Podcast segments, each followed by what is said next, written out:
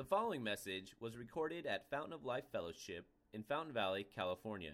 For more information, please go to www.folfcrc.com. Sure is good to be with you all on Father's Day. Glad you're here. Let's pray as we come before God's Word together, ask Him for help. Father, we do thank you again that you are the great Father, even if some of us are here today with a bad taste in our mouth towards Father's Day because of what we've experienced or uh, had happen in our lives. Lord, we, we thank you that you are not like the, uh, the faulty fathers in the world, but rather um, we are meant to be like you. So thank you, Lord, for your provision, your care, your protection, your love, your encouragement, your affirmation that you give us. And thank you that that is, belongs to us simply through faith in Christ, nothing else. And Lord, thank you that you speak to us as any good father would. You teach us, you, uh, you fellowship with us. Lord, help us to hear from you this morning.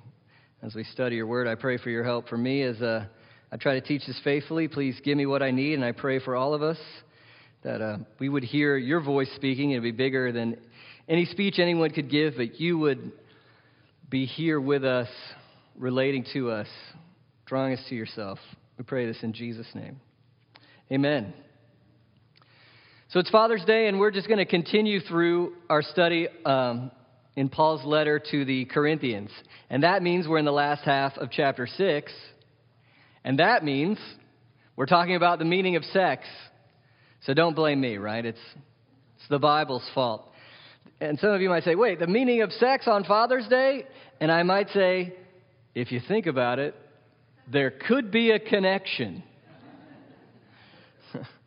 Actually, this text is incredibly important uh, to give a, well, really, as a Christian would say, God's view of sexuality. And I don't know if you've been paying attention, but God's view is not understood or celebrated much in our culture, in our day, and sometimes even in our lives as His people. This is a very important passage. And especially, I guess I could say this morning, if you're a father or if you plan on being one, you should understand the meaning of this passage very well. And you should put it to practice in your life. And you'd better be able to model and teach it as well. So important. The meaning of sex, what does it mean? Just as introduction, let me show you three major statements in this text that we can use as an outline to start to get an idea as to what Paul's talking about. Look with me at verse 18. And I don't, I don't mind if you uh, answer out loud. What does Paul want for the Corinthians in verse 18? Flee. So run away. Flee from what? From what? Sexual immorality. Now, it's, it's important to say, and notice he didn't say flee from sex. Okay? Sex isn't bad, sex is great. God made it. F- flee from sexual what? Immorality. Immorality is a twisting, it's a degrading, it's a corrupting. It's taking something away from the beauty of what it should be and making it less, making it worse. Flee from it. Why would Paul have to say that to the Corinthians? Because they were practicing it. Okay? And even you have prostitutes listed in here. So some commentators say, well, maybe it's an illustration. Others say, well, there's probably people in the church who have rationalized that it would be okay to visit a prostitute. So praise Jesus on Sunday, hit the red light district on Sunday night. It's been an issue all through Corinthians, hasn't it? You guys, he's continually saying, be who you are. Live with integrity based on who you are. Know what it means to be who you are. Live it out. So flee from sexual immorality. Now, some maybe you're a skeptic and you're like, see, if you're a skeptic this morning, you're saying, see, I knew it. Uh, Christianity is closed minded, it's judgmental, it's about following rules, wearing a straitjacket, just trying to control our lives. But if, if you're that person, can we just can we think for a moment? Do you ever think there should be boundaries on sexual practice at all? What are the boundaries? Certainly have some. Where do you get those? Let me just give you one quote from a man named Demosthenes, a reputable citizen of Athens. Okay? So this guy in his quote represents the sexual culture of the day that the Corinthians were living in. So this is what Demosthenes says. I, I love this guy. It's so funny. He says, We keep mistresses for pleasure, concubines for our day to day bodily needs, and we have wives to produce legitimate children and serve as trustworthy guardians of our homes. Sexual ethic of the day. Now, if you're a lady, how many of you are like, oh, that sounds wonderful? Which one do you want to be? Okay? No, thank you, right? Blow the city up. No, thank you. Look, is that good for people? Is that kind of a sexual ethic good for people? Is that good for women? Degrades them. Is it good for children? It's terrible. Is, there, is fatherhood even in the equation other than the biological reproduction? No, it's awful. And wouldn't you say, boy, they're, they're missing the meaning of sex? They've missed it. I hope you'd say that. Okay, then, but that raises the question what is what is the meaning of sex? How do you know? So Paul's given us a, behavior, verse 18 flee from sexual immorality. Next, he makes a statement in verse 15. Do you not know? And when the apostle says that, that means this is something obvious that you should know. Do you not know, verse 15, your bodies are, do you see it? Members of Christ. Did you know this about yourself? If you've trusted in Jesus, you have, it's not just a, it's not just a, a get out of jail free card you've received, get out of hell card. You're actually united with Him. You're connected to Him in a personal, deep way. It's, you're unified with Christ. So, this is an identity thing. So, why should the Corinthians flee from sexual immorality, according to Paul? Not because sex is bad and we're anti joy at this church. No. First of all, it's because of who you are. You're connected to Jesus. So, in other words, your identity in Christ is where you look to guide how sexuality should be practiced. It's who Christ is and what he's done that shows us a sexual ethic. Your identity is the reason. Statement three, look at verse 13. Paul says there in verse 13 Food is meant for the stomach, the stomach for food, and God will destroy both one and the other. What I want you to see right now is this the body is not, what's that next word? Meant for sexual immorality. Meant. Such a simple word, such an amazing word. What is in the word meant? It's about meaning, it's about intention, it's about purpose. Who made your body? God did. And He made it for a reason, for a purpose, for a goal. So, in other words, you were made for something, you were made for something amazing. And really, the meaning of life, freedom in life, is to find that and live it out. And so, when we practice sexual immorality, we're actually contradicting the way we're made. We've lost our sense of purpose. And so we're misusing something.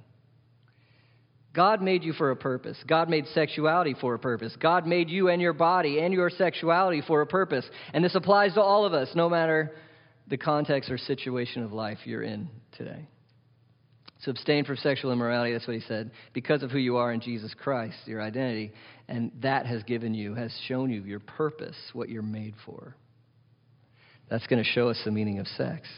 Uh, as we think about the meaning of sex, I want to think about our culture just a little bit. I think you'll find all these familiar. Uh, Tim Keller is helpful when he looks out on cultural history. He observes three ways of explaining or, or three ways of showing the meaning of sex in culture. So I'm going to give you these and think about them together. Number one is sexual realism. Okay, if you're taking notes, sexual realism. What does that mean? Well, that's basically the idea that sex is just a necessary physical appetite. There's a rapper a while ago who said, Come on, baby, let's uh, do it like mammals, like they do on the Discovery Channel. Okay, pop culture view of sex. So, what do, what do animals do? They have a desire to have sex because that's right, survival of the fittest. You got to have babies. Why do why do we have sex? Same thing. It's just a natural desire. You see it in the Corinthians, right? Hey, the stomach's made for food. The food's made for the stomach. I got sexual organs too. Got to have sex. It's a physical desire. That's what it is. Now, grain of truth is sex a physical desire? Well, sure it is. Is it only a physical desire? Is that it? Really? If you are in, or if you've ever been in a committed relationship, and you found out that your partner had had sex with someone else, how would you feel? How did you feel? You were broken, you were crushed, you were angry, you were hurt, you were betrayed. And what if that person came back to you and said, Hey, when a boy's hungry, he's got to eat? It's just a physical desire. You might say, Get out of my face before I kill you. Because what does your heart know? Is it just a physical desire, really? You don't get mad if your boyfriend shakes somebody else's hand. You get mad if they would have sex with somebody else. Why? Why? Because it means more than that. It means something more. We're made knowing it means something about commitment, something about intimacy. And yet, a large part of culture wants to say, no, it's a physical, just do it safely. That's, that's all, just do it safely. No. So, sexual re- realism, it can't show us the real meaning of sex. There's another one called sexual Platonism. Now we're being really scholarly, but Plato was an ancient thinker, and, and his his thought is actually quite common through the history of worldviews, and that's this the spiritual is what's really good. Spiritual is what's most important. And the physical or the body, well, that's just junky. That's second rate, not as important. And you might think, well, that's who cares? Well, it leads to a view of sex that goes like this Ooh, yucky, gross, but we got to do it to live. Okay? Yucky, gross, but we got to do it to live, right?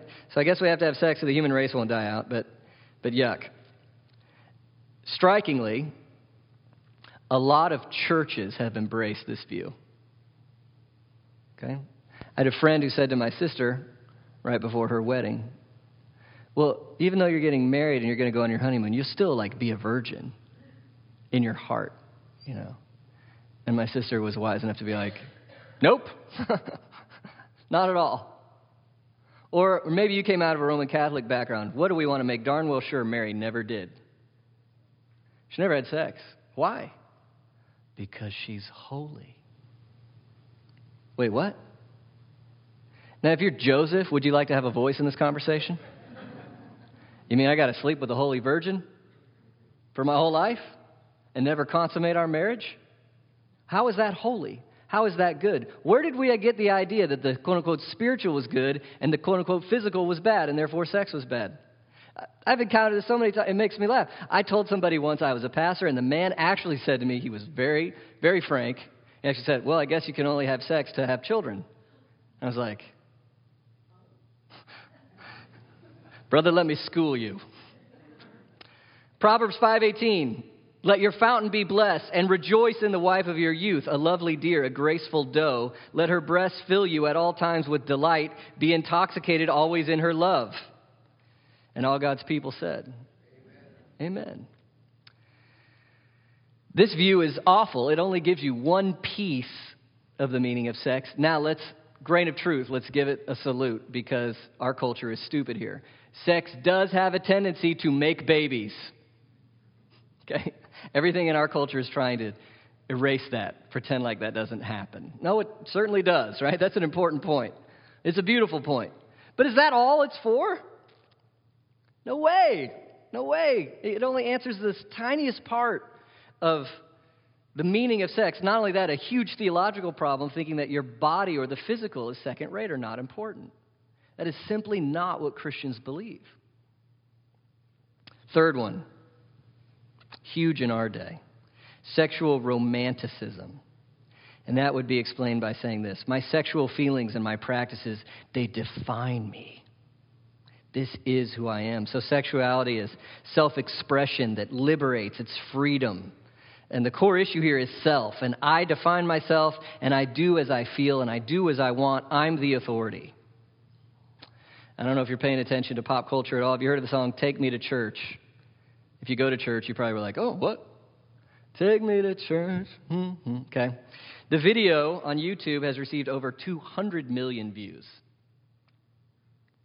So evidently it's out there in pop culture.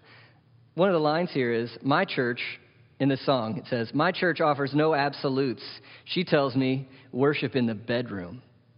The only heaven I'll be sent to is when I'm alone with you. No masters or kings when the ritual begins. There's no sweeter innocence than our gentle sin. In the madness and soil of that sad earthly scene, only then I am human. Only then I am clean. So, according to this song, which is well loved in our culture and represented in a million ways, where do you worship? The bedroom. Where's heaven? In the sexual moment. Where's the innocence? The sexual moment. Where's, what does it mean to truly be human? It's a sexual experience. What do you think? Is this, is this the core of who you are, your sexual experience? You know, it works great for the movies, right? And the romance novels and the music video. But for anybody who lives in the real world, sex isn't always like that. relationships aren't always like that. Is, is that who you are? A sexual expression. Gosh, in this view, the self is nearly God and sex is nearly worship, right? That's the way it's looked at. This is what it means to live. This is satisfaction. I got a few problems with this. First of all, it's a very selfish way of looking at things. As long as I'm feeling satisfied, that makes the sexual experience good. Well, what's the next question? Well, what if you don't feel satisfied? What are you going to do with me then? What if the romance isn't there anymore? Not only that, I'm not convinced that sexual experience is enough to identify you or to satisfy you. Do you hear what the culture is telling you? Unless you're having this kind of mind blowing, amazing sexual experience in your life, you're not really a human being. You're not really living. What a harsh, awful, exclusive, improper, wrong untrue thing to say. So, sure, grain of truth, sexual realism, or romanticism, sorry, grain of truth. The sexual experience is powerful, right? It's passionate, it's amazing. And it taps into that. It, it rejects this, the sexual realism, saying, no, it's not just a physical thing, there's something more to it. And I agree with that. It rejects sexual Platonism, saying, no, it's not just for kids, there's more to it. I agree with that. But I'm not going to make it everything, are you? It's not everything, it can't be everything. Okay, so what is it? I want to give you a fourth view today.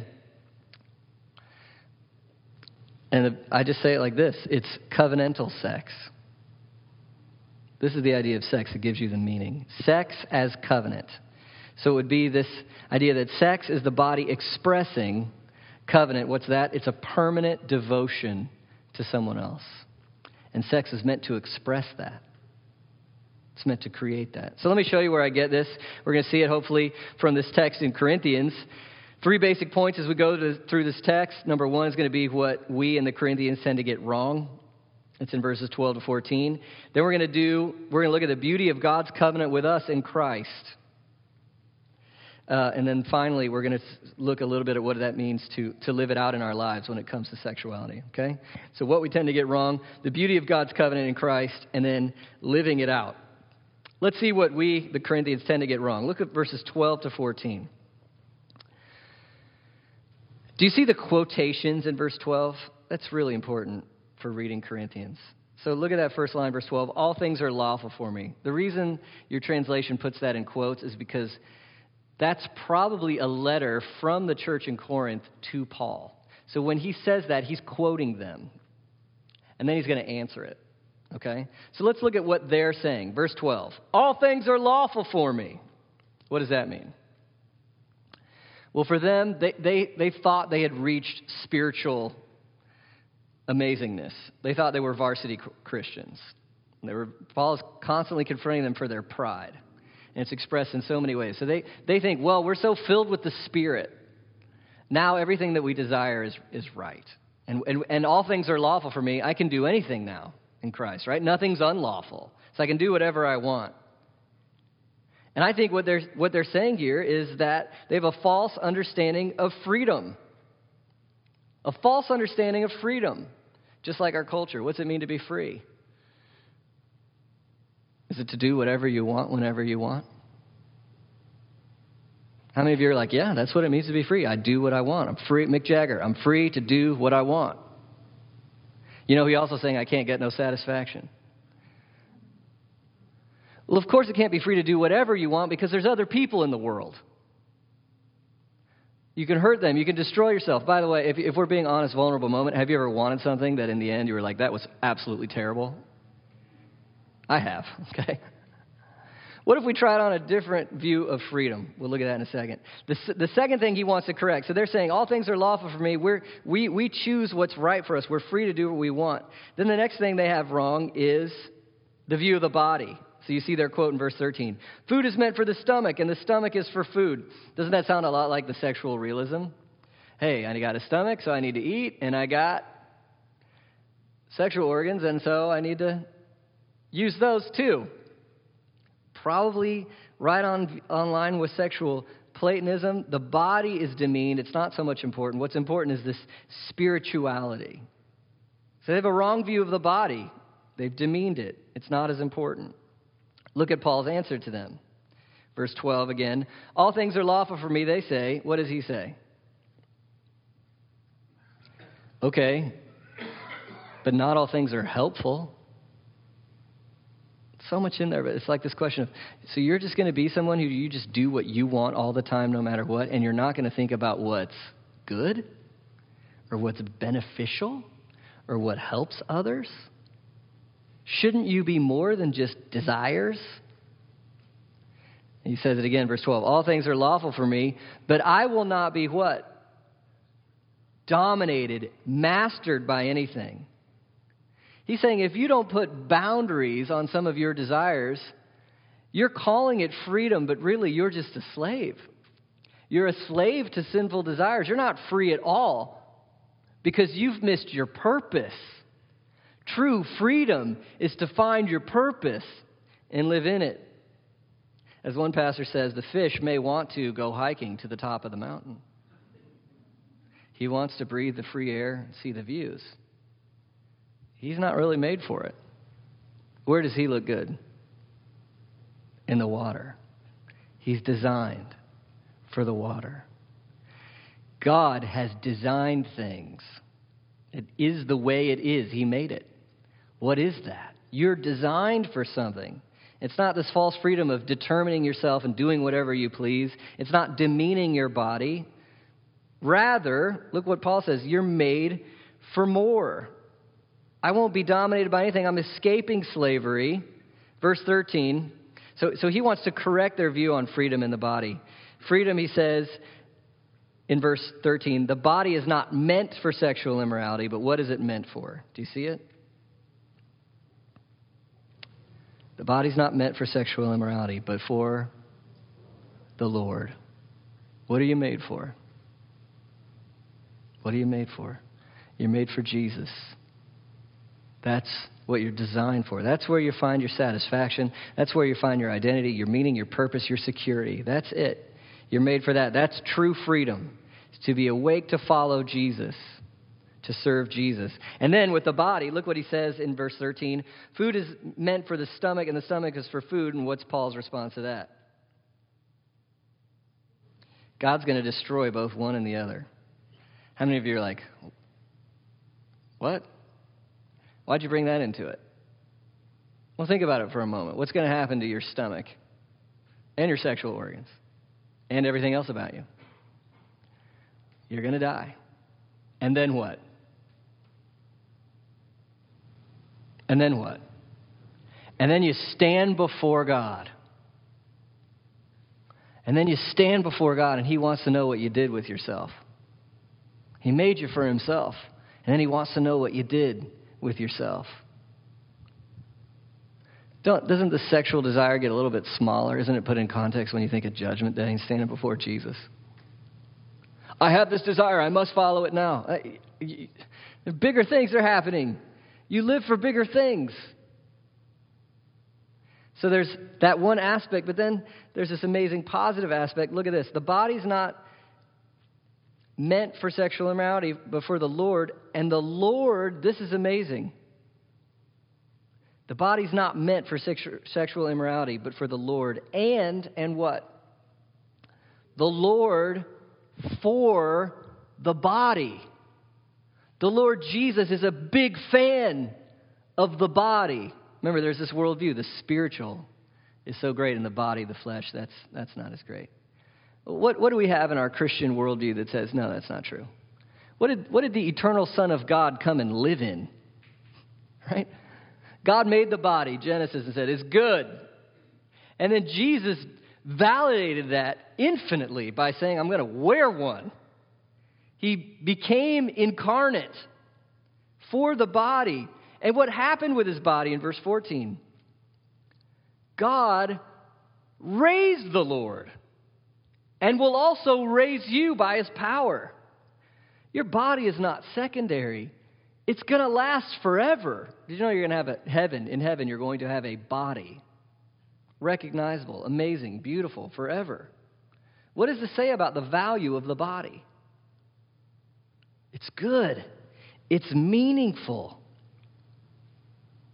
So you can see what the Corinthians are doing, can't you? Hey, I'm free to follow my desires, and plus the body's no big deal anyway. So who cares if I go get a prostitute? You see? Doesn't matter. Who cares if I'm sleeping with my girlfriend? It's the, it's the spiritual, it's important. It's my desires. Who cares if I'm looking at porn? Some people say, um, I was told by somebody a long time ago, nobody here, and they said, You should quit talking about theology so much. We should just love one another.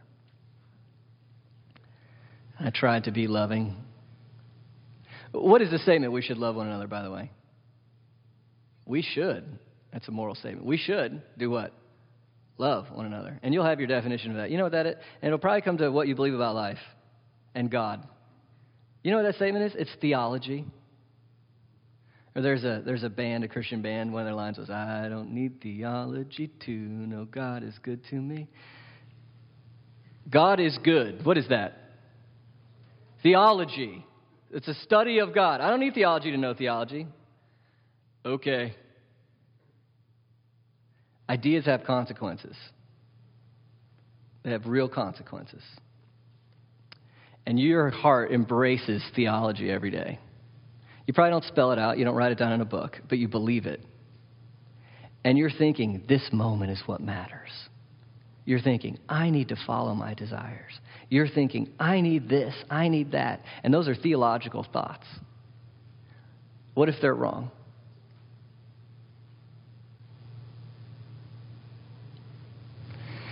This is incredibly important. And so Paul says, listen, I want you to know, Corinthians, freedom is to see who you are in Christ and live accordingly. And the body has worth and value. And it's not just casual what you do with it. No such thing as casual sex because your body has value. It means things. So when it comes to the meaning of sex, we have to know our purpose. And as Paul's shown us, our purpose is our purpose is to find freedom in living for Jesus. Second thing, the, co- the Christ covenant with us. Look at verse 15 again. Do you not know that your bodies are members of Christ? Just suck on that for a moment. Think on that. If you've trusted in Jesus, who He is, and what He's done for you, you are united to Him. You're connected to Him. What does that mean to have the, the King of Kings and the Lord of Lords knowing you personally and being connected to you? You're not far away. Close to Him. He's close to you, He's aware of you. The amazing reality is that God is in covenant with us through Jesus Christ. Personal permanent devotion to us.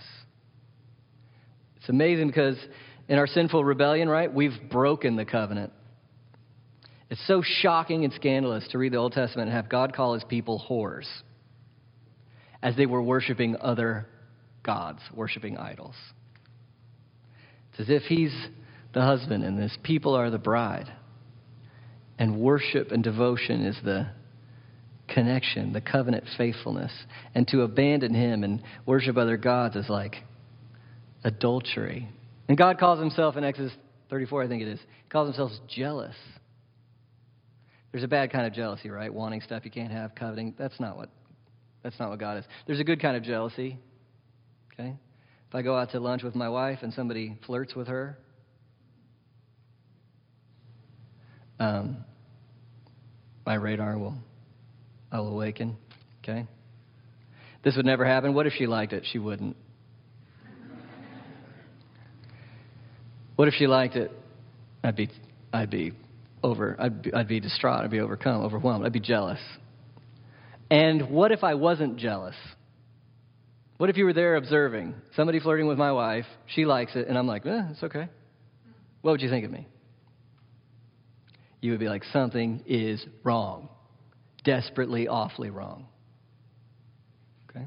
Did you know God is jealous for you, for your heart, for your mind? He wants all of you.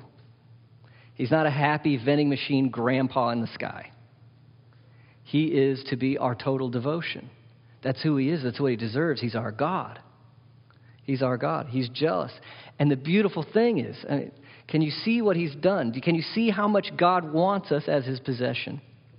He's made a covenant with us through Jesus Christ. Jesus lived, here's the heart of the gospel, right? Jesus lived the perfect life of obedience and love for the Father. He did it, He accomplished it. He did what we could not have not done. He did it for us. Why? So that we could be considered righteous and justified and brought in to the presence of God. Jesus died on a cross, shed his blood, took all the wrath of a holy God on himself as your substitute, as my substitute, to pay for my sin why? In part, at least, so that you could be forgiven and brought into the presence of a holy God. Jesus rose from the dead to show his victory, to show who he is, but also to accomplish something. Do you know what he accomplished? Your adoption, to bring you to the Father. Or another image from Scripture, the wedding, to bring you to Christ. Jesus wants all our heart, soul, mind, and strength. What's the, what's the ultimate command? Love the Lord your God casually, occasionally, when it's convenient. No. Love the Lord your God with, really, the key word is all. All. All I am heart, soul, mind, and strength. All. Devotion. Because has God loved you casually? informally, conveniently, occasionally. Look at the cross to see the measure of his devotion to you. It's so humbling. I'm so humbled there because my measure of passion for him falls so short of his measure of passion for me. He made covenant through, with us through faith in Jesus Christ. I want to give you some elements of, the, of covenant faithfulness. Um, I could, I could do all this from Scripture very easily, but for time's sake, I'm not going to. If you want to, let's get coffee, okay? And I'm going to be cheesy here a little bit. I'm going to do a cheesy acronym. It's what pastors do, okay? Bear with me. Super, super covenant. You ready? You know what acronyms are for? Supposedly they help you remember. Super covenant. S U P E R. Covenants. What is a covenant like? What is God's covenant with us like? Self giving uh, self sacrificial. Of course, right? What did Jesus do to have you? He gave himself up to have you, sacrificed for you. And as a result of that, what's our response to him? Take up your your cross. There's a there's a response. Jesus, I'll give away anything to have you. Self-giving, part of the covenant. Unified, S U, unified. You're connected to Jesus. You're a, a member of Christ, His body, His bride. We're together. Togetherness is what we're after. We love to be with the Lord. We're unified. That's heaven. P, S U P, permanent. Permanent. Don't you love resting on the fact that Jesus is never going to let you go? He's never going to give up on you. He wants you forever It's permanent. No going back. Self sacrificial, unified, permanent, exclusive. Exclusive. Does Jesus' love have a, have a measure of exclusivity? Certainly, we could say it's a complicated idea, right? Does God love everybody He's made? Certainly, in a way, absolutely. Does Jesus have a special love for the church? Husbands, love your wives as Christ loved the church. Is Jesus a polygamist? I got lots of ladies. No way. He's got one lady, special covenant love for her. That's his people by grace through faith. There's an exclusivity. And what about us? Hey, all gods are the same. We're Christians.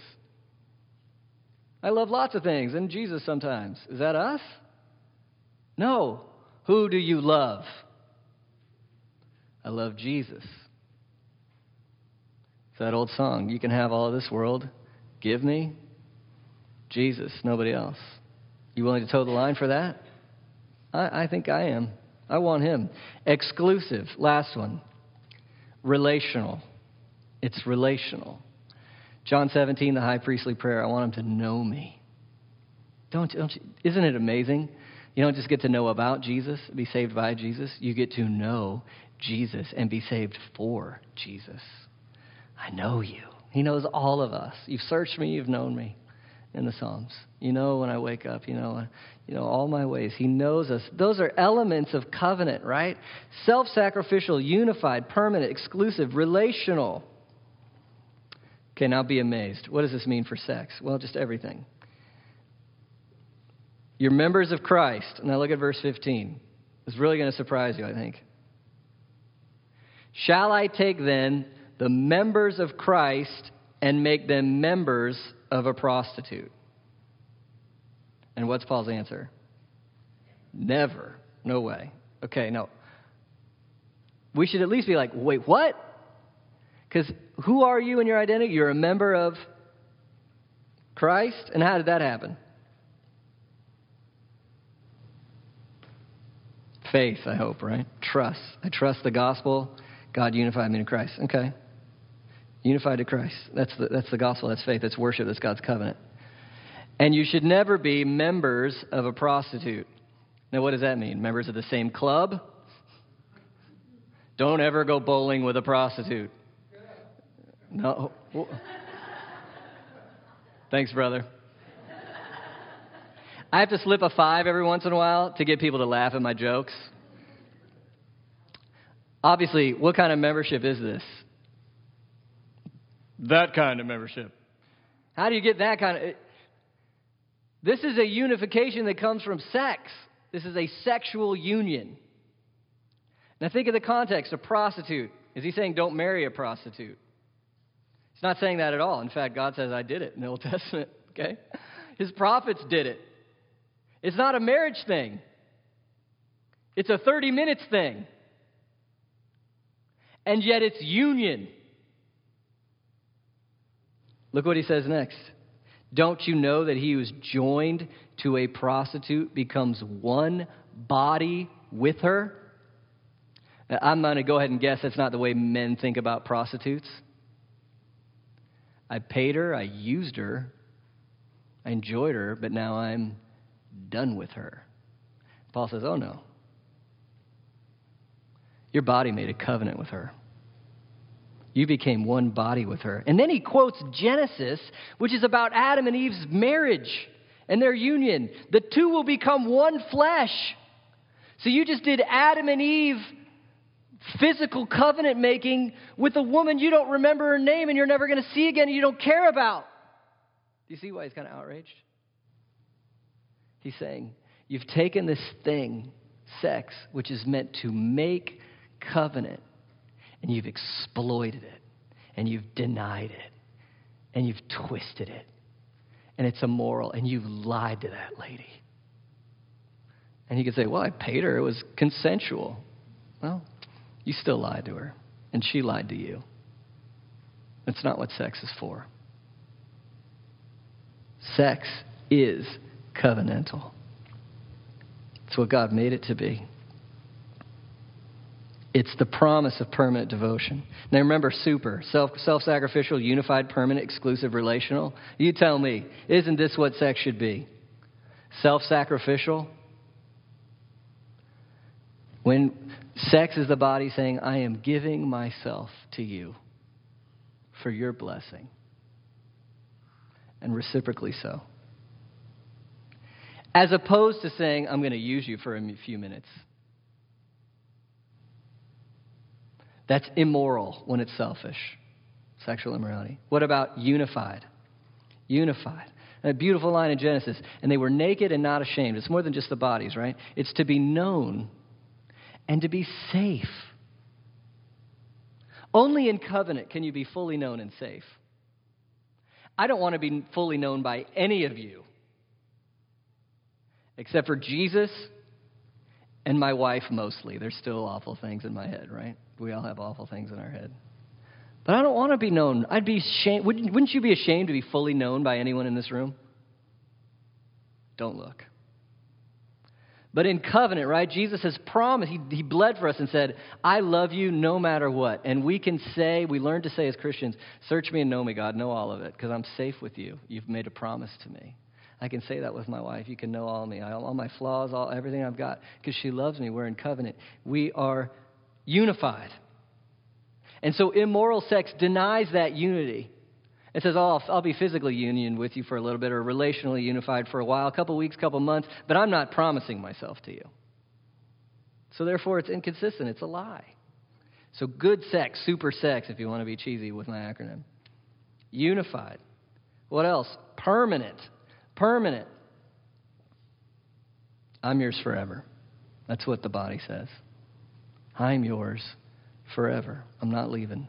So sexual, sexual immorality is I'm yours for a while. Covenantal sex, permanent. E, exclusive. Exclusive. Our hearts already know this. You don't have to argue this in culture. Exclusive. I'm only yours, and you're only mine. Finally, relational.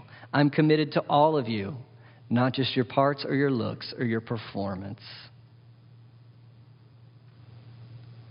but who you are in total. In the morning, in the afternoon, in the evening, your past, your present, your future. You, I love. I'm in relationship with you. Covenantal sex, folks, that's going to answer every need and every question about sex. Are we made for it? Sure, we are. We have the desire. Big time. Is it only for kids? No, it's about a lot more than that. It's expressing covenant. But is that a good environment for kids to grow up in? Two people in covenant with one another? Dad and a mom who love each other for their whole lives? Is that a, is that a nice setting? Of course. Every social science proves it. It is the right place for kids. Isn't it amazing? God makes his covenant with us with we have new life, and I make a covenant with my wife, and there's five new lives. Unbelievable. Life giving and romanticism. Okay, listen. Is, is sex beautiful and wonderful? Yes, it is. And covenantal sex says, yes, it is. Yes, it is. It's a, it's a mini picture of heaven, uh, just an appetizer of being together with Christ. But covenantal sex also says, hey, it's not everything. It's not even close to everything. What's the real deal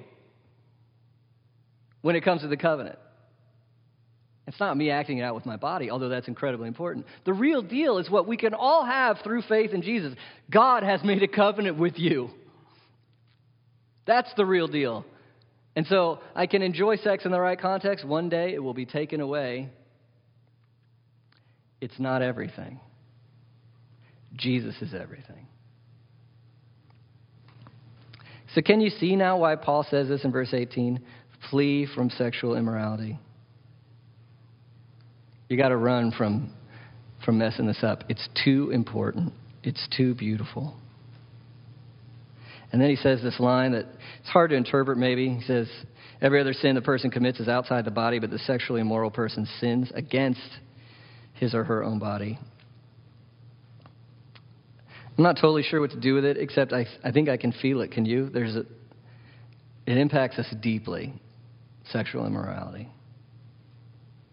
And if you look at the waves of its effects in culture, depressions, addictions, divorces sometimes, AIDS, abortion, poverty, loss, all connected parts of this picture. It's devastating. It's devastating. Christians, we have the answer here that the world can't find covenantal. So we need to live it out. We need to live it out. Look at verses 19 to 20. Last point here. Don't you know that your body is what? Your body is a temple of the Holy Spirit within you, whom you have from God. And you are not your own. You were bought with a price.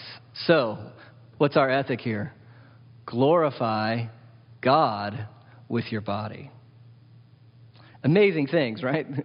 As you trusted in Jesus, God filled you with the third person of the Trinity, the Holy Spirit. He ha- you have Him, He's with you, in you even. What does that say about the value of your life and the value of your body and what you do with it? You can't say enough. It's so valuable. Not only that, you were bought with a price. What's the price Jesus paid for you? Ten bucks? Is it a lease? No, he shed his blood to have you. An infinite price to have you, his life. So, how should we respond? What do we want to do? God's made a covenant with me. He's given me this body. I have the Holy Spirit. What should I do? I want to glorify him. Okay, church words. What does that mean? Church, glorify him. That means his beauty, and in this context, the beauty of his covenant shone like a neon sign to the world, saying, This is what God looks like. This is God's character in me. I want to be like Jesus. I want to show what he's like, especially in how I handle my body. I want to glorify God. So, what does it mean for singleness? Because we're all single sometimes, right? That's the biggest category. What's it mean for singleness? Well, if sex is covenantal, where does sex belong? In a covenant called marriage. And so, boy, it could be easy to think as a single person, well, I don't get to glorify God in this game because I'm not married. That's totally false. There's two ways of looking at the Christian life. You know, we live in this already but not yet weird mix, don't we? Are you saved? Yes. Are you saved? No. Well, are you saved? Yeah. Jesus died for me. I believe it. Okay. And have you experienced all the blessings that will come with it? Is this as good as it gets? In other words, I'm asking you. No, I'm going to go to heaven. Then I'll be saved, saved. All right? Already, but not yet. Two angles on the gospel story from singleness and marriage. When you're single and you say, I want to glorify God with my body, and so therefore I'm going to be I'm going to abstain from sex because sex is covenantal and belongs in a covenant. What are you doing? You are glorifying the reality of we're waiting for Jesus.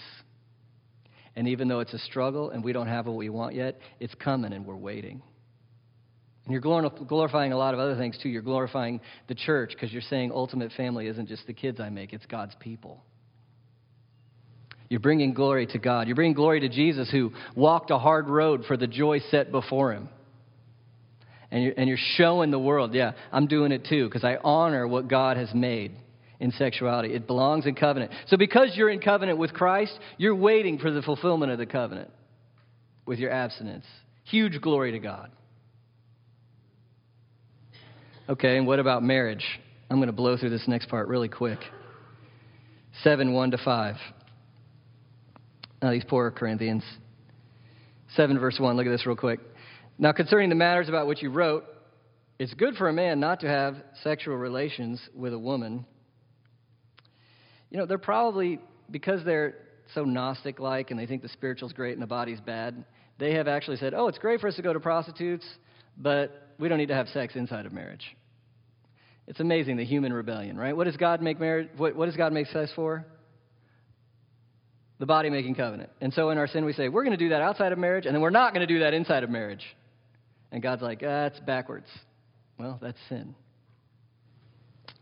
Then Paul says, because of the temptation to sexual immorality, each man should have his own wife, each woman her own husband. Now, some commentators really kick Paul around for this line because they think this is all Paul thinks marriage is for. You know, if you can't handle your lust problem, get married. What would be your response to that? I would say you probably have only read two verses of Paul, evidently. Ephesians 5, other places as well. This is not everything Paul thinks about marriage. Who's he talking to? He's talking to an immature group of people, and his thing is, you guys, quit with the sexual immorality. Marriage will help. That's all he's saying. It's the bottom of the barrel. That's all he's saying. Marriage will really help. But there's something amazing in verse 3.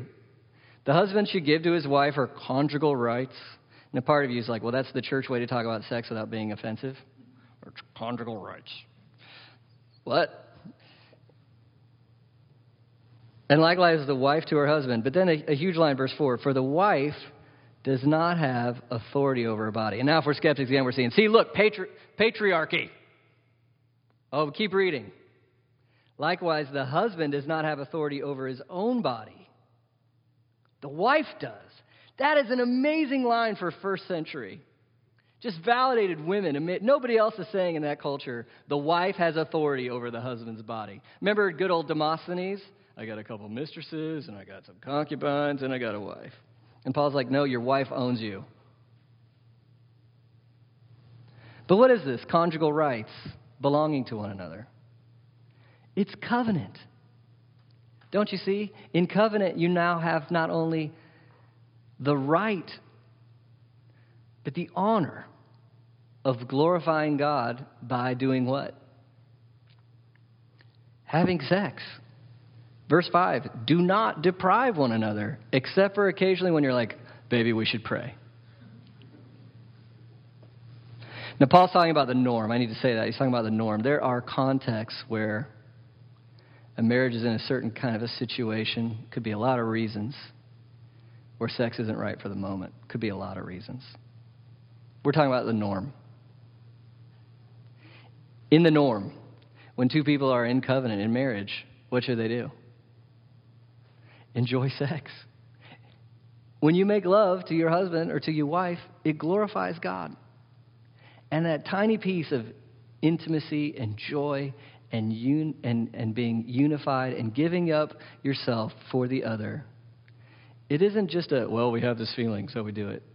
It's a, we're made for this because the epic picture of history is we're all made to enjoy God and His covenant with us in Christ. And we get to heaven, do you know what it's called? You know what that dinner's called? The wedding feast. The wedding feast. The real thing will be when we, as God's people together, come as His bride before Jesus Christ, the great husband. And then we know the true beauty, the true joy of what it means to be in covenant with Christ. So you see, the meaning of sex is to express covenant within the covenant. And it becomes even then like a, a sacrament, constantly renewing the covenant. And as you see here in verse 5, it kicks Satan in the teeth too. It's a protection, it builds you up. So, what's the point? What's your great purpose? You remember two things. Your ultimate purpose is to enjoy God through his covenant with you in Christ. That's what you're made for. You can have that if you'll repent and trust in Christ. You can have it. Trust in Him, and He's made a covenant with you. Remember that. He loves you, He's committed to you. Second, okay, what's sexuality for? Glorify that covenant. Every part of your life, singleness, you're married, whatever your context, glorify God's covenant. And as I say that, I know many of us, we have messed this up. We haven't had integrity. We feel unworthy. We feel unable to change. If that's you, if you feel unworthy, if you feel unable to change, where should you go? Go back to that ultimate covenant. Jesus will forgive you of all your sins. Jesus will wash you clean of everything you've ever done or everything that's ever happened to you. He will take your shame. He will embrace you as his own. He will carry your burdens. He will take them and he will give you all who all that he is. Go to him right now if you're feeling that. If you need forgiveness, you need renewal, cleansing, go to Him. His blood is enough. And if you're in a situation where you think, I need to change, I don't think I can, you have the Holy Spirit. If you look at Jesus enough and see how good He is, He will give you a greater satisfaction to where you can put aside those other things and say, I want to live for Him. Let's pray. Father, I come before you as a sinner. I've broken your covenant in many ways. Lord, we thank you for your grace that you aren't content to leave us distant, far away, but rather you want to bring us near, and you've done it through your covenant in Christ. I pray for everyone here, Lord, that you would draw us to trusting in Jesus and that we would be amazed at your covenant commitment to us forever. Thank you. Thank you for your forgiveness and your cleansing that we can enjoy even now. And we pray, Lord, as, we, as we trust in here, you would give us the strength, the integrity, the wisdom to handle our bodies in a way that glorify you, with integrity, honoring that covenant, whatever situation of life we're in. We love you, Jesus. We thank you that you're a great husband. You're going to come for us soon. We pray this in your name. Amen.